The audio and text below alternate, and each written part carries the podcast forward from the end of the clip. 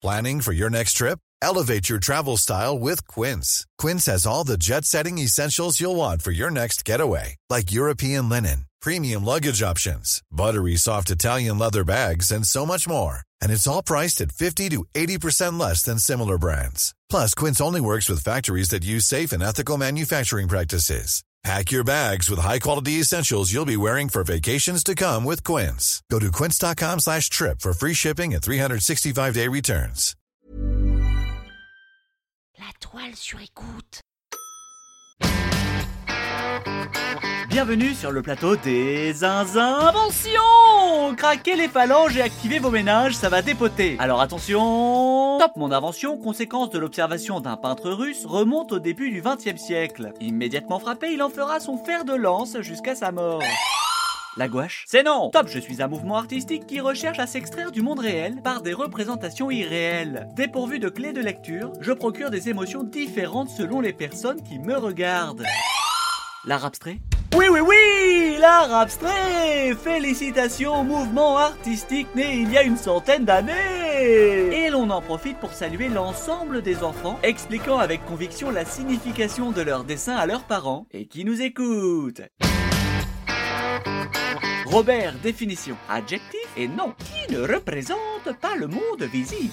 L'art abstrait est opposé au figuratif. Merci Robert. L'art abstrait. Difficile de parler d'art abstrait sans évoquer la pièce Art de Yasmina Reza, où il est question de cette toile d'un mètre soixante sur un mètre vingt, intégralement blanche, avec de fins liserés blancs la traversant de part en part. C'est de la merde Non, non, c'est Klug. Clairement une critique du carré blanc sur fond blanc, faite par le père du suprématisme, s'appelle juste le blanc. Casimir Malevich, en 1918. Cette pièce reprend tous les clichés que vous pouvez entendre en vous asseyant sur la banquette d'une salle remplie d'œuvres abstraites à écouter les gens. D'ailleurs, le fameux euh, Moi aussi je peux le faire grand classique doit figurer au Guinness Record des phrases les plus prononcées. Eh bien, figurez-vous qu'un jour, j'ai intercepté une conversation en disant euh, Eh ben faites-le. Alors là, d'un coup, il y a plus personne.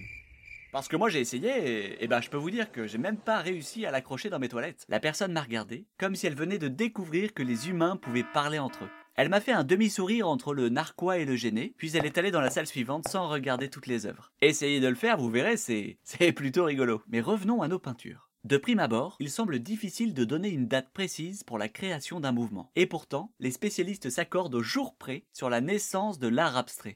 Cette histoire quelque peu renversante est celle d'un peintre russe. Nous sommes en 1910. Vassili Kandinsky rentre d'une journée de labeur. Poussant la porte d'entrée, il se trouva nez à nez face à une magnifique toile. Elle était, pour reprendre ses mots, d'une indescriptible beauté, baignée de couleurs intérieures. Elle était comme sortie du réel et dégageait quelque chose qui laissa Vassili bouche bée. Comme absorbé, il resta de longues minutes devant cette œuvre aux lignes harmonieuses, essayant de comprendre le mystère de sa beauté. Reprenant ses esprits, il se demanda d'abord qui avait bien pu extraire de son imagination un tel chef-d'œuvre. Et surtout ce qu'elle faisait dans l'entrée de son appartement. Les voleurs, ils prennent les objets, ils n'en apportent pas. Bon, et comme un éclair, il comprit. Cette toile était la sienne. Elle était simplement à l'envers. Quand je vous disais que c'était une histoire renversante, eh oui. Dès le lendemain, il se mit au travail pour explorer ce nouveau style. Mais la difficulté de s'extraire du réel et de le matérialiser sur une toile n'était pas chose facile. Il passera le reste de sa vie à bannir les objets de ses œuvres, allant jusqu'à les considérer comme des nuisibles. Il devait pas être commode, le Vassilou. Cette toute première aquarelle est exposée à Paris, au centre Pompidou. Elle est d'ailleurs dépourvue de titre. Certains disent qu'il l'a réellement peinte en 1913 et qu'il l'aurait antidatée pour s'affirmer comme le pionnier du mouvement. Dans tous les cas, il a énormément fait pour ce mouvement. C'est bien de savoir ça, mais comment le placer dans un dîner? Ah, ça sent bon Tagine de légumes. Bon, vous allez voir, le dressage laisse à désirer. Bah, je suis sûr que c'est très bien. Attention, et hop Ah Ah oui, Oh, c'est un style. presque de l'art abstrait.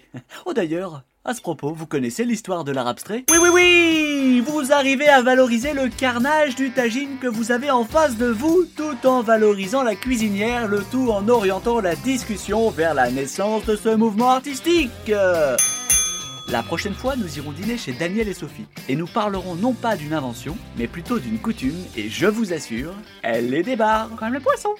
La toile sur écoute.